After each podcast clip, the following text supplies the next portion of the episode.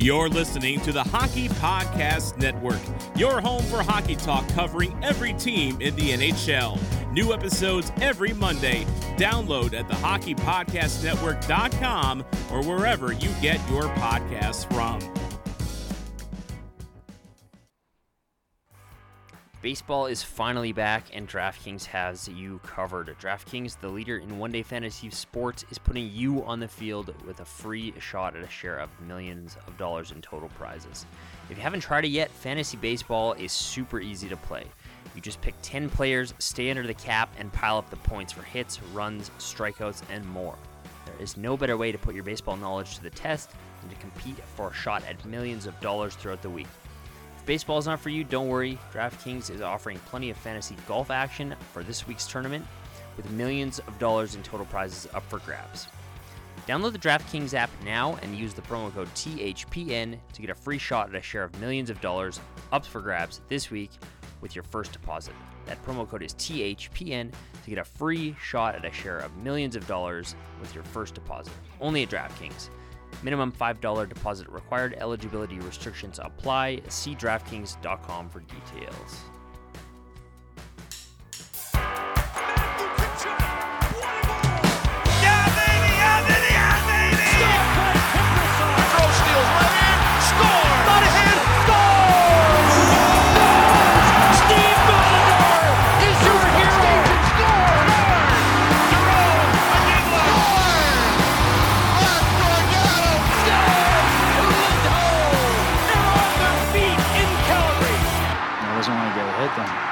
Tracks. What's up, everybody? Welcome back to the In the Dome podcast. All right, we were supposed to have two games to break down, but COVID, COVID. NHL did us a favor and did gave us a night off of misery. What what my issue is is couldn't they have done this 10 hours before? Like they knew Gaudette had already tested positive. I don't get they got some late results. Like it would have, it would have been nice. The only reason why I'm saying that is it would have been nice for the Flames to know they could have had a regular practice today and maybe even have a regular practice tomorrow because we need the practice time. Boy, do we. I don't mind the actual, you know, extra day off though. I think that only benefits us at this point. But boy, they need practice and they need it real bad because they really suck. So we got the one Jets game to break down. 5 1 loss. Once it gets to the 5 1 deficit area, I just kind of start blacking out. So if it's worse or around, whatever, 5 1 it was. So um, it's interesting. Like, I put this on Twitter afterwards. I'm like, up until it was 5 1, I thought they actually played a pretty, pretty decent game. They played fine. That was one of the better games I've seen them play.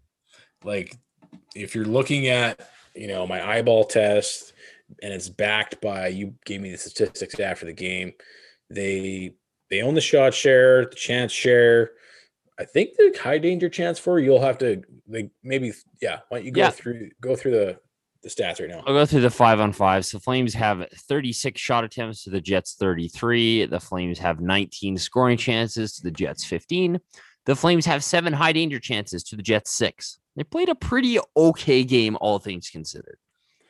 Yeah, I thought they were, uh, especially in the first and you know halfway through the second, were maintaining the bulk of the play.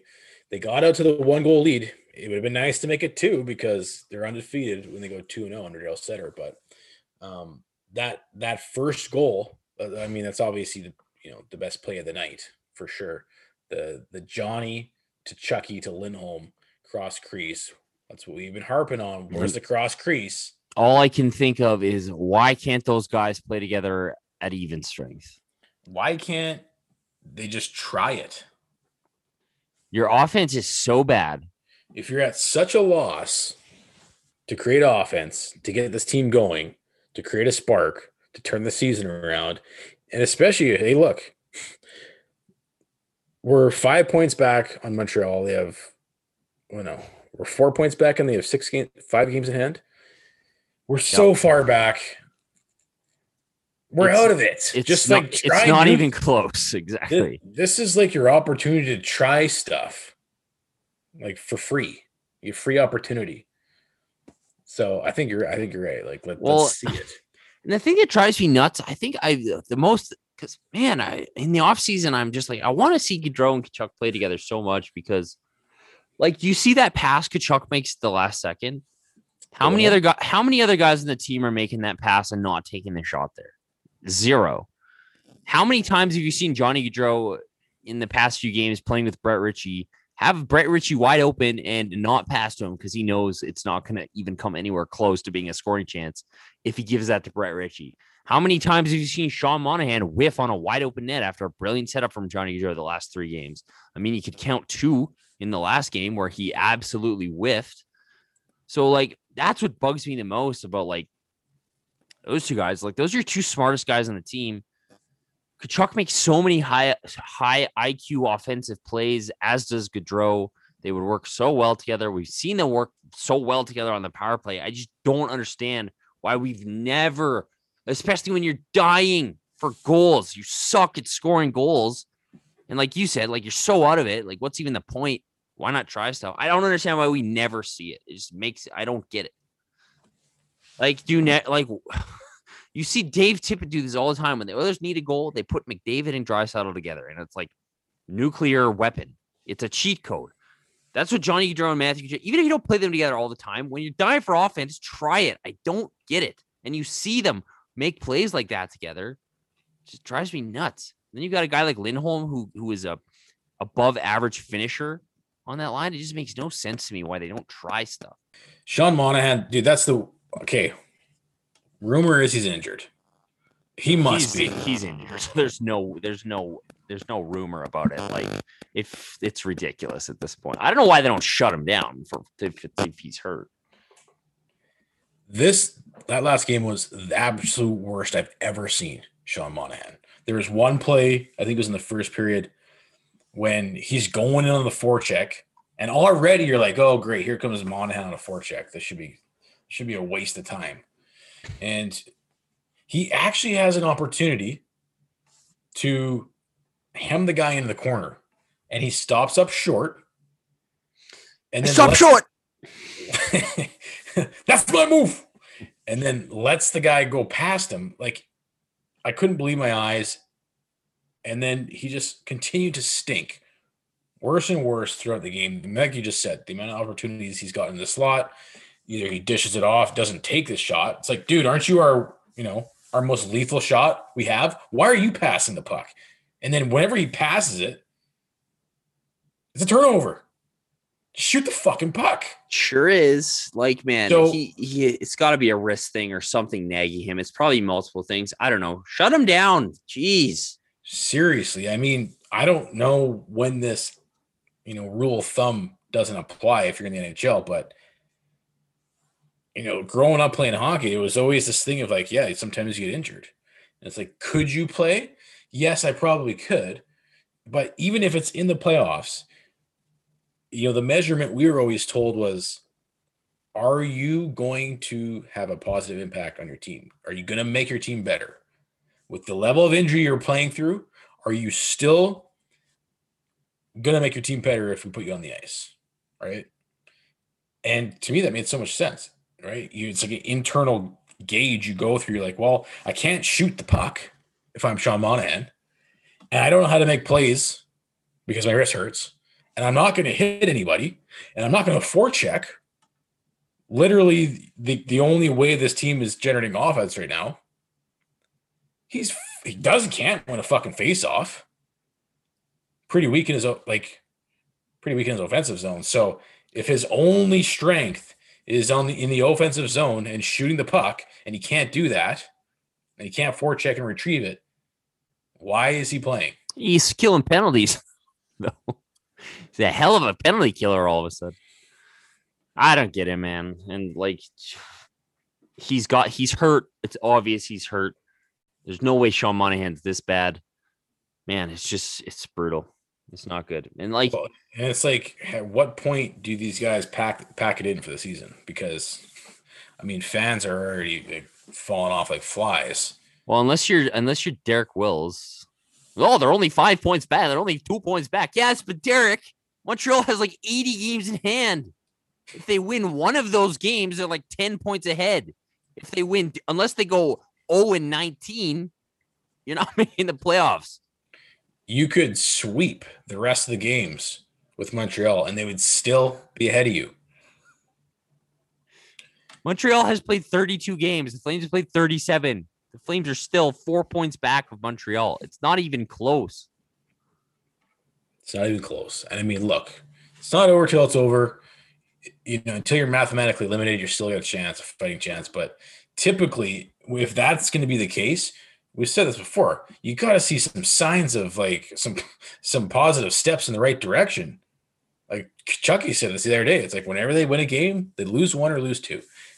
Whenever they take a step forward, it's one step back. Like there is no progress with this club. You got Monahan, who Johnny Gaudreau's got to carry around Monahan all over the ice, who can't do anything. He's useless. He's a waste of space. Then you have Ritchie as your other line mate, your most offensively gifted guy on the team. Like, give him someone to play with. It's Something. laughable. Like, give him, give him Derek Ryan. Enough is enough. Um, he's your most skilled offensive guy, and we, I've seen way too much of this in the, under this organization the last what three years, where all these players are just starting to fall apart. Right, they're falling off a cliff. I mean, you sent me this article earlier today. Really interesting. How to ruin a player. Fascinating. I mean, the points are pretty simple. So Well, they use It's it's Jack Han, and if you follow follow him on Twitter, he used to work for the Toronto Maple Leafs as like an assistant coach with the Marlies. He's kind of like an analytics guy, but he's really focused on like player development and, and video stuff. So he has a hmm. blog that's really cool. But it's yeah by Jack Han, just talking about because in light of all these players who have like kind of Shayne Gostisbehere, Patrik Laine, if you guys like this, Rasmus Dahlin, who apparently suck all of a sudden. I throw Johnny Gaudreau, Sean Monahan into that category too. He just wrote this quick article on how smart teams develop players and make players better, and dumb teams ruin them. and some simple ways how they do. I mean, there's a lot of parallels with what we've been saying about this organization, which is why I thought it was really interesting. But obviously, he says the goal of coaching and player development is to help an athlete maximize his potential. I still think we got the right coach to do that, and over time, he will do that. He's just got a certain style of play, which brings us into the next conversation, right? Is like this complete 180 run in the other direction of your success in 1819. Like Johnny Gaudreau is one of the most gifted, talented players at creating offense off the rush. And since 1819, this team has gone the opposite direction, right? We opened up with it last podcast. Um, you threw up another stat how we're actually not only were we we're the worst in the league, or not, are we the worst? Was it worst? We're the worst. Yeah, we're the worst in the league at giving up goals off the rush. at defending the rush. Yeah. Right. And it's like the the management and the organization told us fans, right, without writing us a letter about it, that the reason why they wanted to stop the rush game was because we need to be better defensively. So we've already gone off on it, but this comes into this article as well, right? Which is maximize your players' strengths. If Johnny Gaudreau is probably in the top five in the league, generating scoring chances off the rush for a team that cannot score right now, right? To take that ability away from him, and this goes, you know, beyond Sutter, obviously. This is what we were harping on so hard under Ward, why we needed him to be replaced. I still believe that Sutter is going to give Johnny the green light to, get- to go off the rush. Just give it some time. But man, to take that away from him and then to get him and Sean Monahan to try and focus on their weaknesses. So what he's saying is the top four things that smart teams do to do what we said, maximize great players' potential, the number one thing is leverage their skills. That's what we're talking about. Johnny Gaudreau. If he is one of the top five players in the league generating chances off the rush, you better make damn well sure he's got a green light for the rush. The system is suited to support him. Like, how many more goals would this team have if this were the case? If there was a system in place and line mates in place and a strategy in place that you're going to maximize and utilize Johnny's capability to generate offense off the rush, you'd have a, probably at least 20 more goals this season already. Would you well, not? Yeah. And I think not even just like playing a style that suits him, but giving him some goddamn support. Because, like, Johnny Gaudreau is not Connor McDavid. He's not Patrick Kane. He's not a guy who's going to go end to end and score. He is a playmaker first and foremost. Yeah. Who is he making plays to? That's the like this this is an equation that's missing a variable. Like, and that's always been my frustration with people like, ah, Gaudreau's not good enough. He's one of the best at what he does, which is make plays, a lot of them off the rush. He makes the play. Like, he's still this season one of the most high danger passers in the league. Same old story, but look who he's playing with. It's ridiculous. Yeah. Like he he's playing with buzzkills. I'm sorry, Sean Monahan, I don't think he's this bad. I mean, we spent a lot of time defending this bum, but he is looking awful right now. So not only, right, like you said, who's he making plays to? But there's another factor too. If he had someone that had some dimension, someone like Matthew Tkachuk, who can also make plays, you're telling me that two playmakers together. I mean, look at it with the the Boston line, right? Patrice Bergeron, Mark or Brad Marchand, Pastrnak. I mean, Pastrnak's more of the finisher, but he can still make plays. But the three of them together, like when you have two playmakers together, there's exponential playmaking ability happening. So, coming back to the article, right? It's just like leverage. If that's his, if that's the thing he's best at, and it is, in my opinion, what what does Johnny do? Johnny Gaudreau do better than anything else and generate chances off the rush? Nothing. That's his biggest attribute. Number two, expand the player's comfort zone by uncovering underutilized assets. You know, put them in high success situations. Um, the fourth thing here is the other main point I want to put is like aggressively ignore a player's low frequency weaknesses. Is that not to a T what we saw under Geoff Ward trying to make Johnny Gaudreau and Sean Monahan into these offensively delete player or well, elite defensive players? Yeah, like I mean, even a guy like Lindholm, I think they have tried to do that too, right? Exactly. Because, like, again, I'm so sick of hearing about how Elias Lindholm is the next Patrice Bergeron because he isn't. He's a competent player in his own zone. But when you play him like he's Patrice Bergeron, it's not going to work. Dumb teams, on the other hand, fixate on weaknesses at the expense of leveraging strengths. And that's exactly what we've seen with 13 and 23 under Ward. And that's why I keep saying this thing is just like this is snowballed, in my opinion. There's a reason why there's more than a handful of guys with a complete fall off a cliff.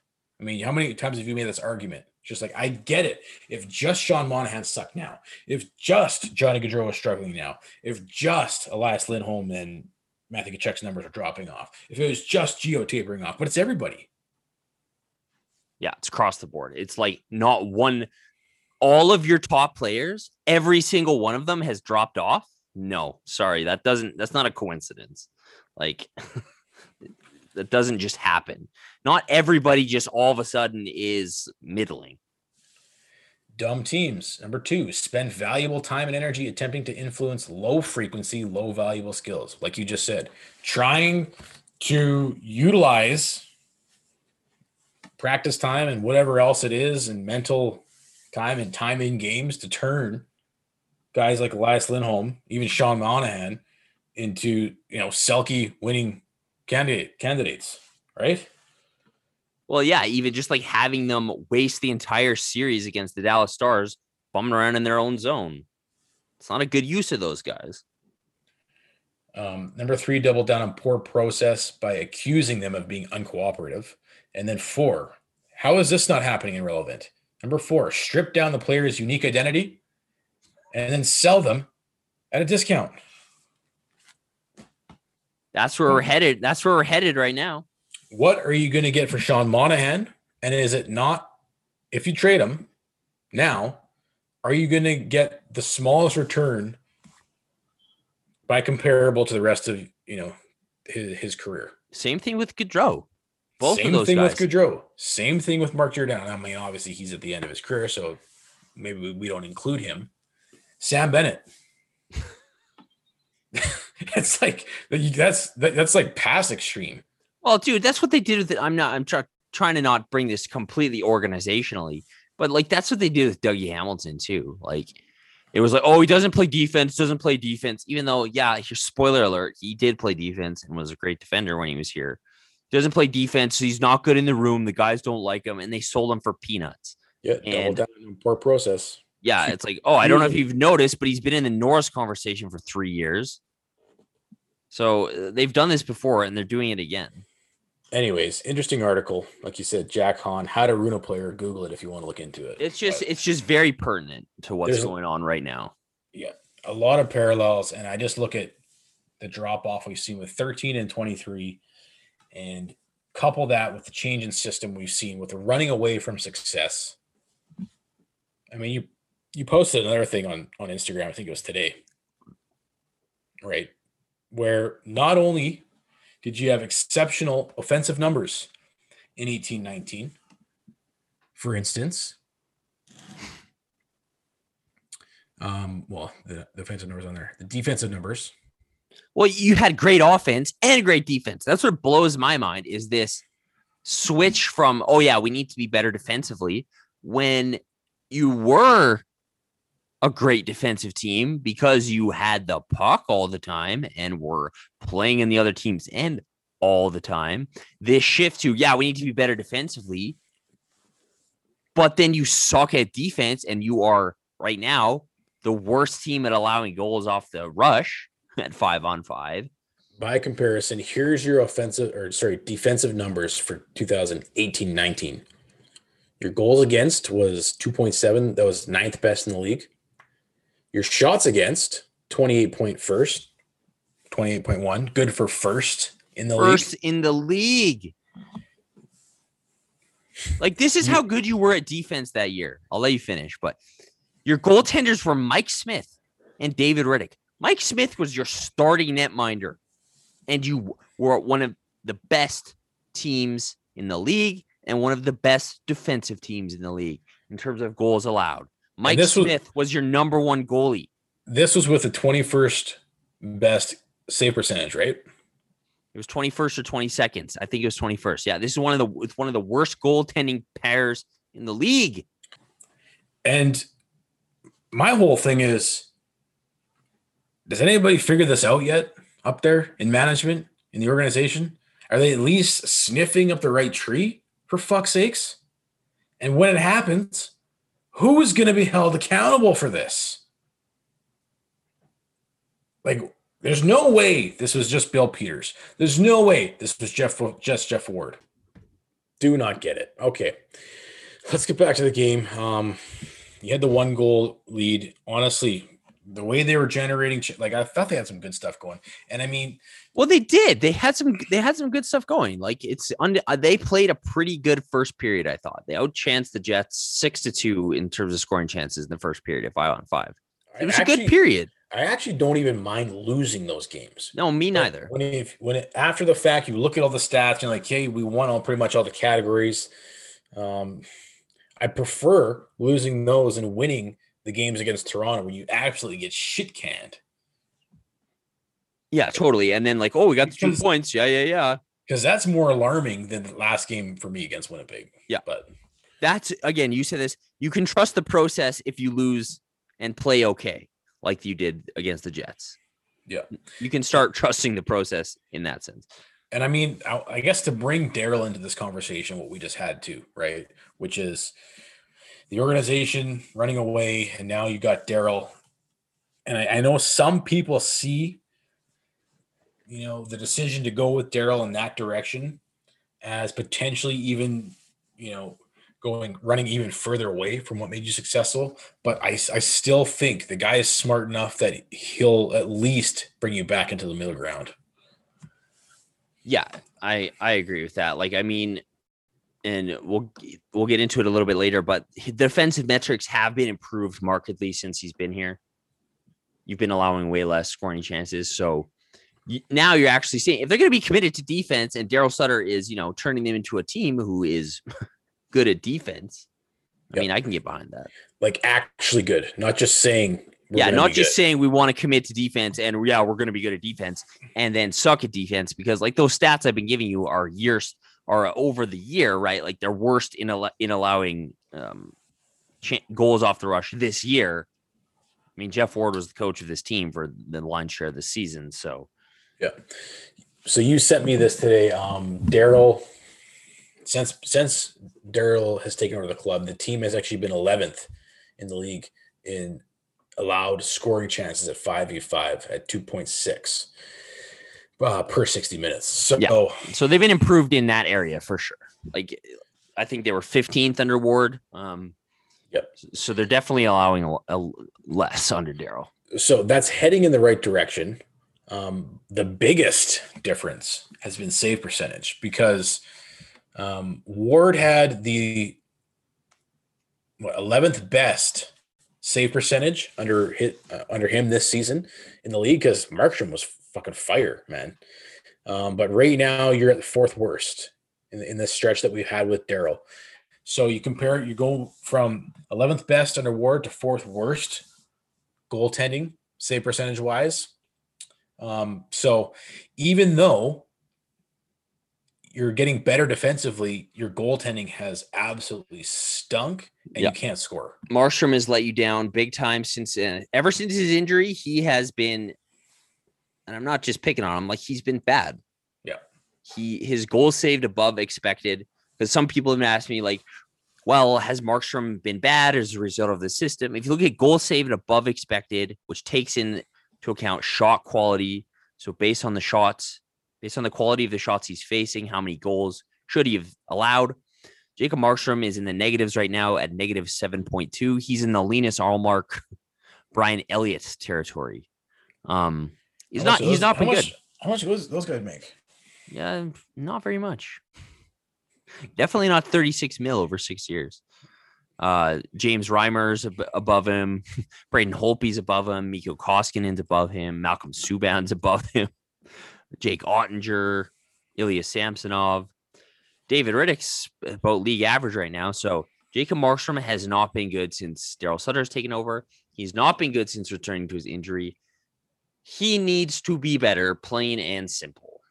I don't know. You've seen it with other goalies where they come off an injury and they're just like lights out. I think I'm just saying that because how many times, but this is the MO of the Flames, right?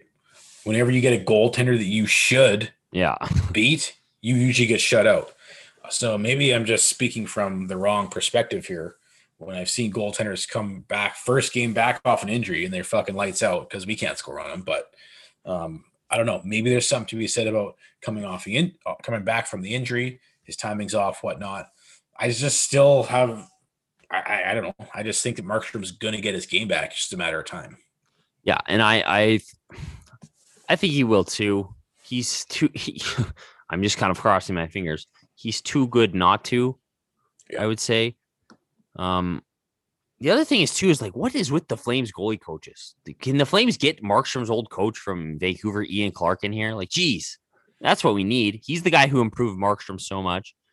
I think he's at the end of his contract in Vancouver next year. If Markstrom's here next year, which he will be, go get Ian Clark. Like, because the guy I'm I'm uh, always comparing Markstrom to, kind of just because it isn't comparable, is Sergei Bobrovsky. Like he went from being great in Columbus to signing in Florida and has been pretty shit since then. Like, how does that happen? That's what I don't get.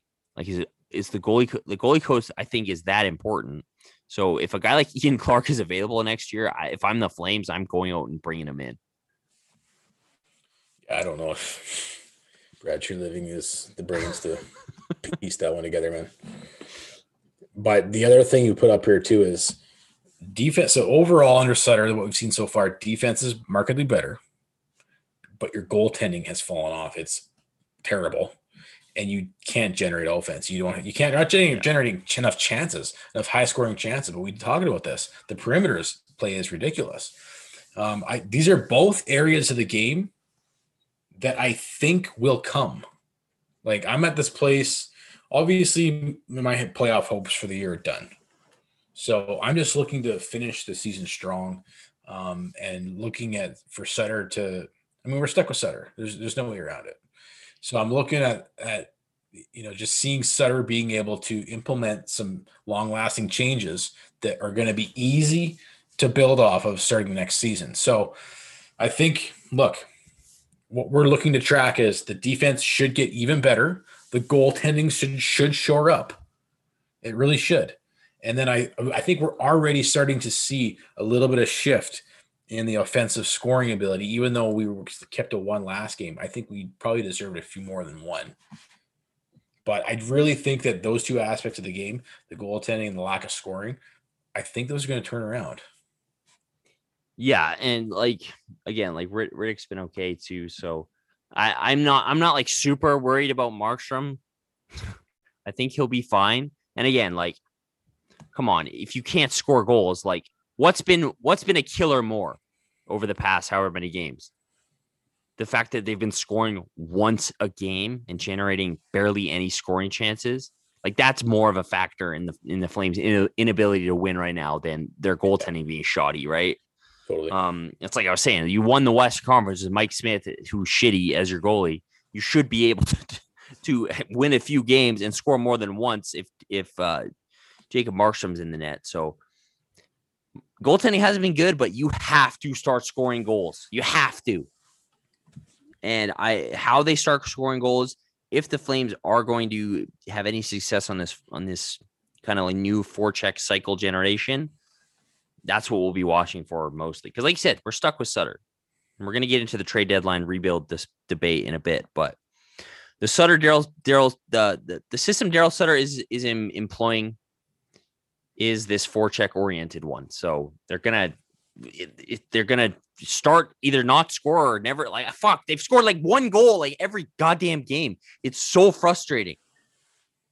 Yeah but you're starting to see look obviously you knew there was going to be an adjustment phase right they came out of the gates pretty pretty quick with Sutter which was good but now I think we're seeing the adjustment phase and I don't know we've been talking about this quite a bit I think Sutter is more focused on other things right now um, and he might just be working on a prioritization list he might real he do you think Sutter thinks they're making the playoffs this year no come on man this guy's been around long enough he doesn't give a shit about trying to make the playoffs. So he's probably working through his prioritization order, you know, different than looking at short term results.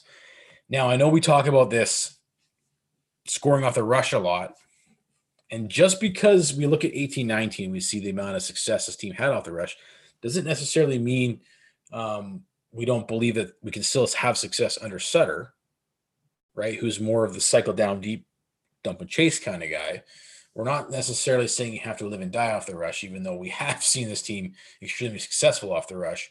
Um, you sent me a really cool article um, talking about basically breaking down the Tampa Bay and how you know they they dump and chase more. They get most of their goals off off the dump and chase in the cycle uh, than not. So, um, what did you glean from this article, and how does it pertain to the Flames? Well, I think it's the most interesting because, like I said last time, if you listen to Daryl, I something that stuck out to me almost immediately, and I couldn't find the clip, but it was it was either in his very first press conference, and I think it was. So I'll have to go back and rewatch that.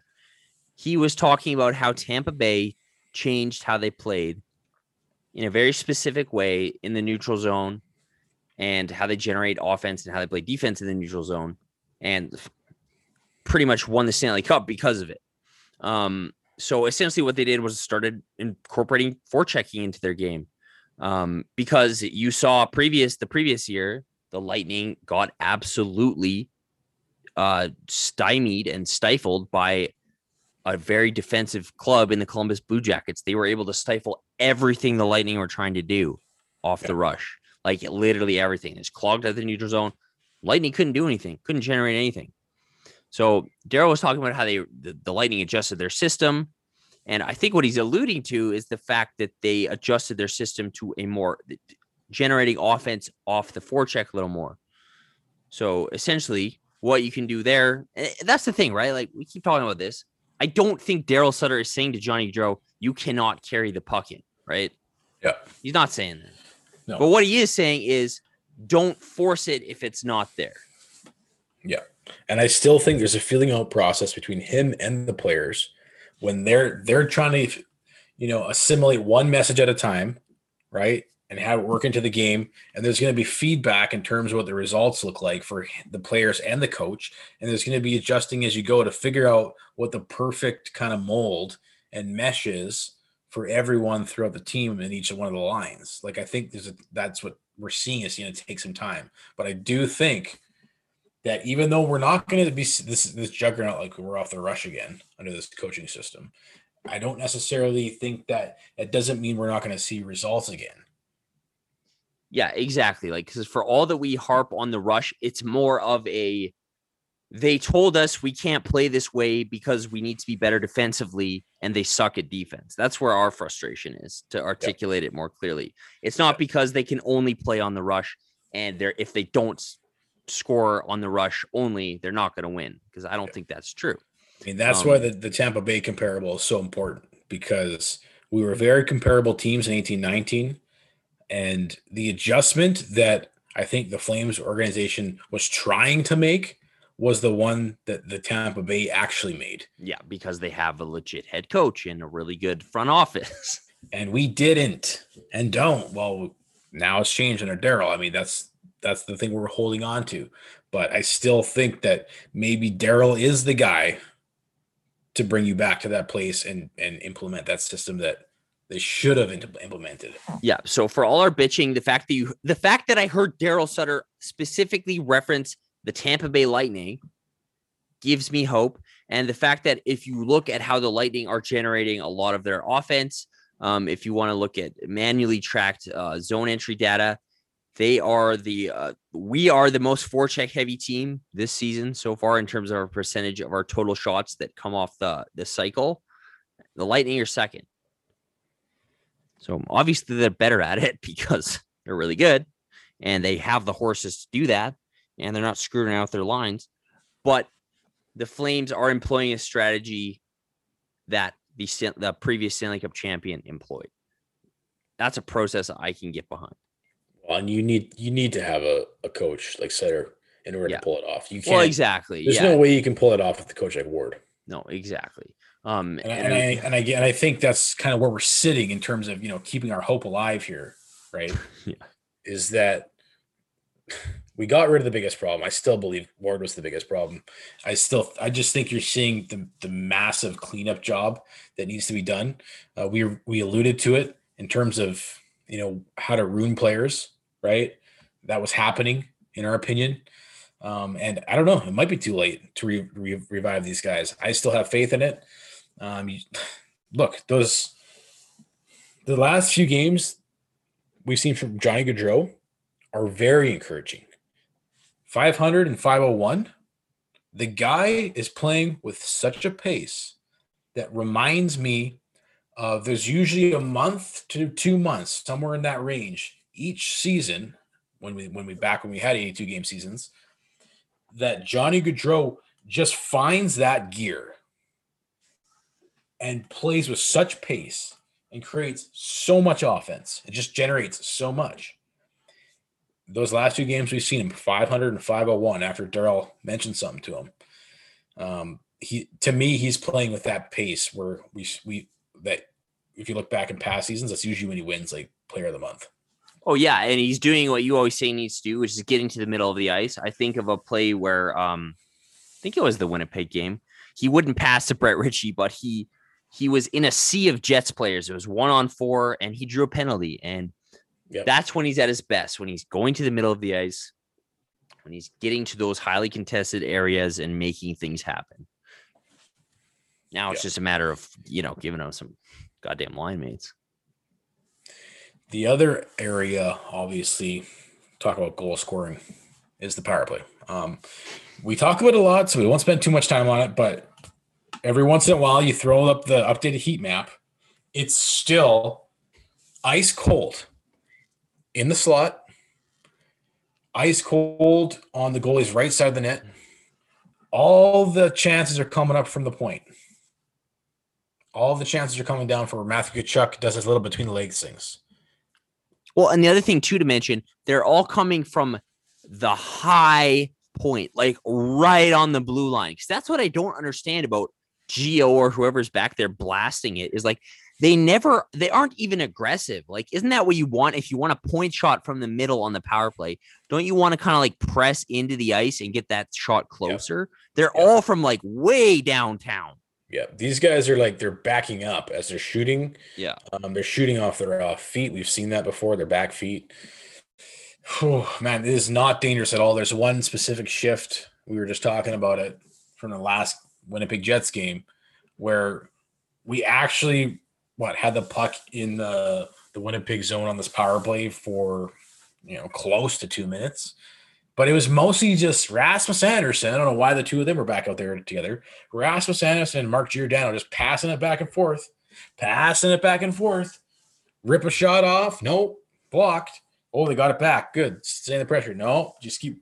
It's just like, man, I watched the Boston Bruins last night play, put them on the power play. Like you said, whatever formation they're in, they're pressing. They're not just like content with just kind of like passing it back and forth and waiting for something to happen and a seam to open up. They're like pressing hard. They go into their umbrella, they move it around the horn. If nothing's open, they shift back into the other formation. They just keep shifting back and back until, and they're they're getting the cross crease passes. That's how you open it up. Well, Like, that's the problem with no Flames. Yeah, the Flames is so stagnant. Everybody's far away. Nobody's moving. The guys are like you could have. It's like a pylon drill. Everybody's in there like like it's like they're in their little spots. They don't move. They don't get close together. They don't create any separation on defenders. Like when's the last time you saw a guy wide open on the power play? It never even happens. No. And like I said, I think what's the most frustrating thing is in that umbrella setup, or or the the one three one setup when Geo's at the point or whoever's at the point, they're not even creating a dangerous shot from there because he's standing. Eh, like, are they trying to just stop shorthanded chances against? Like, he's not moving in at all, at all to make that box smaller or anything. Yeah. He's just standing at the high, high blue line. It's just so. It's it's not dangerous in the least. And Yeah, I I mean mean- that that shift you were talking about, like my God, the Winnipeg defenseman doesn't or the forward doesn't have a stick, and Geo and Ras are playing patty cake like it's like a Tykes drill when you're in Tykes and you're learning how to pass, and it's just like back and forth, back and forth, back and forth, blast wide. It's so bad. Um, who's like you? Uh, who did you say is running this thing? Oh, it's got to be uh Ray Edwards, isn't it? I think So- Huska. I think Huska does the penalty kill. I don't know, man. We- it's a we need- mess. we need some some better assistant coaches, dude. Yeah, it's serious. Like, eh, and that's something to bring up. Like, uh, is- I think if somebody was saying this, is Daryl going to get to pick his own coaches for next season? Well, the thing is, Ray Edwards was brought in after, like he was. That's the thing. I've been all, even with Geoff Ward in the summer. Remember, I was like, if they bring in a supporting staff for Geoff Ward beyond who's already there, maybe it can work, right? But like Ray Ed- Edwards has worked as like a player development guy in the organization and was brought on after the whole Bill Peters thing. So they never really filled that role as as well as they should have. But man, it sure be nice if Daryl could bring some guys in.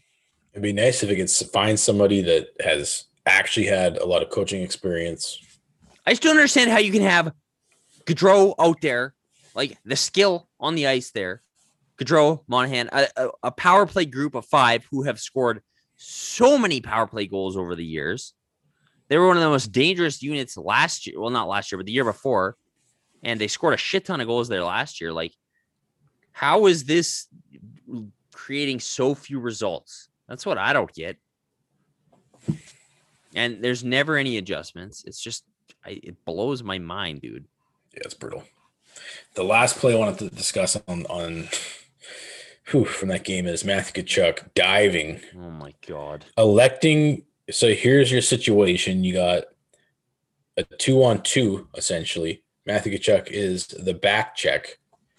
He's trying to race Mike Scheifele back into his own end to prevent a two on one. And there's a little bit of contact between the two of them. And so instead of fighting through it and making sure that, hey, even if you're not going to beat them with foot speed back into your own end, at least create some coverage. So if a pass comes through, you can at least dive to block it. What does Matthew Tkachuk do? He elects to try and draw a penalty by diving. And if you look at the replay, wow, that looked bad. That was the sort of thing he that other team, other fans think he does all the time. You know? that was bad, dude. And we're always like, no, he doesn't do stuff like that. And he did it. And it was embarrassing. I legit believe this. I tweeted this. That's officially the worst hockey play I've ever seen from Matthew Tkachuk. And man, did you see his post game after? Yep. he, he was so embarrassed. Uh, that one's on me. Uh, and Uh, Daryl even said it. He's like, that's a back check. Um, the people were trying to ask him about it, and you could tell that they knew he dived, but they didn't want to say anything, and they were trying to see what he would say. God forbid anyone say anything. and he just like was so mad at himself and the situation that he couldn't even answer. He was just like, no, no, no. Anyways, dude, that's look. That I, was I don't. I don't have an actual problem with Matthew Tkachuk and the way he's been playing in the last five games. So Me either. Right. I know everybody's like, oh, he's been terrible. I he hasn't been great. He hasn't been his normal self. Like at the beginning of the year, I was raving about how he's gonna be the next Mark Stone and shit. He's not been great, but he's been far from the issue. And again, like if you really break it down, again, really stupid play, but think about it from Matthew Tkachuk's perspective.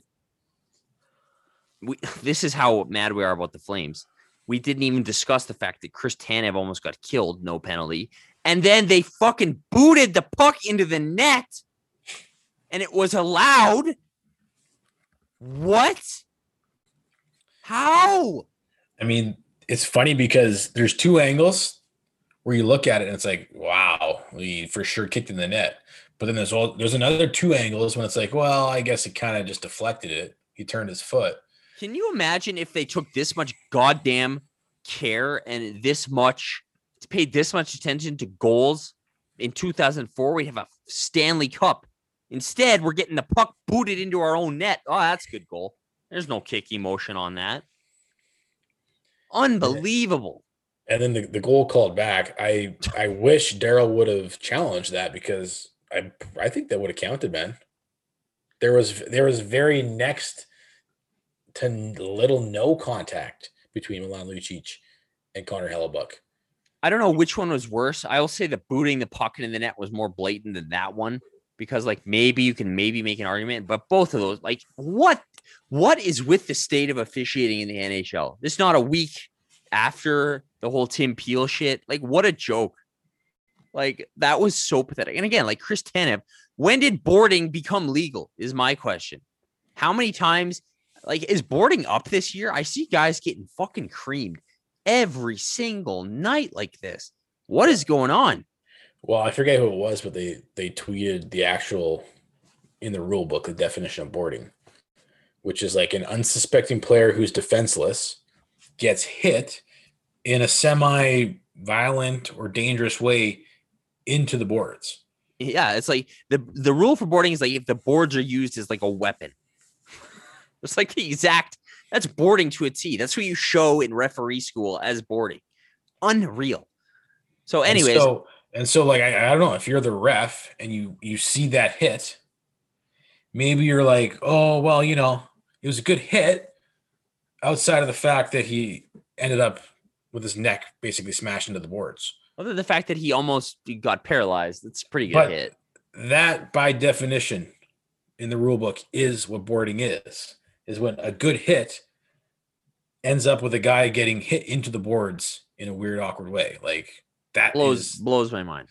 so, So, yeah, like, that to- should have been penalty. to be honest, I can kind of understand with Matthew Tkachuk being a, a a a guy who knows hockey.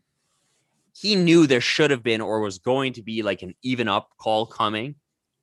So I can kind of I'm not saying I endorse it because it was dog shit, but I know what he was trying to do. He's trying to get a power play for the team because he knows there's an even up call coming. Um, do- but you it- don't do that on a back check there, Matt. You don't do that when you're risking a two on one. What was it, Kyle Connor and Mark and Mark Scheifele? take your pick of the Jets' top six: Ehlers, Dubois, Wheeler, Scheifele, or uh, Connor, whatever you want, man. Like if it's gonna be a two on one with any two of those guys, ninety percent of the time it's in the back of the net. Yeah. So way too risky of a play to like at least if you're gonna dive, like dive in, like Dive trip- forward, do something. at least trip and dive and like get in his way or something. Like you just pulled the shoot and completely bailed on your guy. You let him all alone for a two on one, and he snipes. Yeah, as much as I say I understand it, it's inexcusable. All right, so we covered a lot of things. Um, you know where this team is at currently, how they got here, looking at past years and the evolution to where they've been now. Where Sutter fits into all of it, and where we think this team is trying to go, and probably might be able to go now that they have the actual right coach. Um, but then, coupled with all that, you have the evolution or de-evolution of the players into you know how to room players and you're kind of left right now with where we're at. I think whew, if you want to decide where you want to go from here right because that's that's what we're going to wrap it up with like what do you do for this deadline? There's no way you're going to make the playoffs. If you're Brad Treliving you can't even like you can't be like oh well we're going to hold out and just just see. Like it's not happening. You know he's got a third round pick burning a hole in his pocket so he can go get like Jason Demers or some shit. So, where do you think this team truly is? Because here's the thing if you want to determine what you're going to do at the deadline, you got to think about where your team is headed. And I'm not convinced, A, that this team is done and over with yet because they haven't had um, you know enough ample time to work within the system that Daryl Sutter is trying to implement and they haven't had that feedback time to tweak as they go and to work on things that aren't working and whatnot um, and to really actually try and implement that Tampa Bay system that we've been talking about A and B I think maybe probably Brad Treliving is thinking along the same lines as like you still have the majority of your top end players locked up for another year. Like if if I'm looking at this without too much analysis, I'm kind of like, well, you still have everybody locked up. Like, why wouldn't you just try your best to move out some money with expiring contracts? We'll talk about who they are for this season. Try and make a couple adjustments and tweaks in the off season and give it one more kick at the can. I mean, you're not going to be able to to make your team very much better in the offseason just because you don't have a lot of money to do so. Um, so you're going to have to really hope that this team can get it done under this coach. But do, I don't think Brad Treliving's ready to pull the plug. I don't know. What do you think? Well, Brad, if Brad Treliving pulls the plug, he's fired. is what I would would be my assessment. I mean, that was made utterly clear when they hired Daryl Sutter, right? Like, it's it's a it's a new it's a more nuanced discussion than people want to have because right now the discussion is well they should blow it up but they won't, which I kind of agree with with a few asterisks, right? Like honestly, at this point, unless you're making some miraculous rebound, which maybe they do, you know, um, I think you're too far in a hole with this group who's probably not good enough to really make a run at it, even though you have to. because you have no other options. Because, like you said, everyone's locked up. Who are you moving? How can you move anybody? Um, so I think the discussion of blow it up or go for it is like it's it's too polarized right now because the blow I, I fall somewhere in the middle because the problem is you had a window to retool in the in the off season following 18 19 that was your chance to retool right Yep. didn't do it then you had another chance this off No, season he sat on his ass. yeah The only thing he did was he he let what was the fourth line guy? Neil Hathaway. oh Hathaway yeah He let Hathaway walk our best penalty killer and probably, you know, I guess he's not as tough as Lucic, but he's just as scrappy as Lucic. So you had, and then you had a, another shot to retool because retool by meaning you trade maybe one of the guys, maybe a Monahan or a Backlund, a guy who was part of the core group. You can still get something back for and take another run at with with you know your high end guys, Gaudreau, Tkachuk. You add Markstrom, right? You had two off seasons to do the retool. You did nothing. You did dick all. You sat on your hands. You didn't address the needs of this team. You hired Geoff Ward again, Dude, right? Just like just the mentioning of that, you hired Geoff Ward again. This guy needs to be this guy needs to be fired, dude. So I want to qualify the my what I'm going to suggest, which is what you're suggesting too, the retool with the time to properly retool or to properly squeeze the uh, give this group one last kick of the can has passed. Right, you've gone to the point of no return. Now, Like, Sean to, Mon- to, to a point where you actually have a good shot of, of success. Yes. Yeah, exactly. That's what I'm saying. Like you can do it. You you'll, you can trade and probably will trade one of those guys, but it's not going to help you, right? Like you're you're, not- going to be any farther along. You're not going to be any closer to the, the Vegas Golden Knights. Yeah, like- Colorado Avalanche. Like what are you going to do this offseason if and when you trade Sean Monahan for nothing? And again, like you're if you trade Sean Monahan, money's coming back, right? Especially this year in COVID world. Like money is coming back whether you like it or not. Shayne Gostisbehere, who has warts in his game but is still a pretty good in his 20s defenseman. You somebody could pick him up for free, cleared waivers today. If Sean like honest question, if Sean Monahan goes on waivers today, is there any? like, I'm sure he would get picked up, but I don't think 30 teams are grabbing him because just because they can't because of money. Yeah. So the point being, the time to do something was two years ago. You didn't. So now you're at a point where you are in such a corner that the best thing to do would be to blow it up, but you can't. So this is where we're at, where you're not going to blow it up. A retool is not going to get you much farther along. So you're at the point where you're going to have to retool and hope that you can be a little bit more competitive over the next two years. That that's the point you're at. That's the reality of this situation. So I just wanted to And- qualify all that with with that. It should have been done two years ago. It should have been done last year. Everything has been screwed up in terms of the timeline.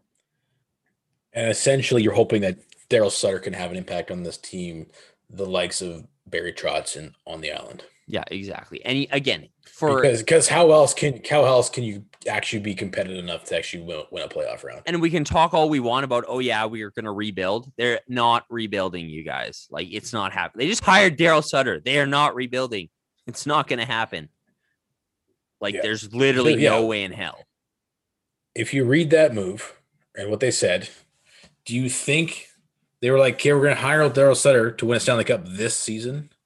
No, course not. So they're obviously going to try and go all out, which they already are. You have like half a million left in cap space. Um, and what do you have coming off the books at the end of the season? i mean other than your league minimum guys nothing substantial like i mean derek ryan's uh derek ryan's three point whatever is up um it's kind of it in terms of like big money deals And So- Sam Bennett, right? sam bennett so i mean if you and i was There's- trying to there's fi- a potential five and a half, five and a half mil there, really. yeah, like Derek Ryan, Sam Bennett, and then you're all the useless guys you picked up over the offseason. You know, Ritchie, Leivo, Nordstrom, Dom Simon, Dom Simon, eh? Um, so you're not getting any substantial relief. This is the group, and again, like I said, They're probably gonna they're probably gonna be forced into trading Gaudreau because again, like I don't see any potential Monahan trades happening. Who's taking Backlund? Nobody's taking Lucic. Unless you can make one of those, calls. I mean, it's gonna make Geo go away or something.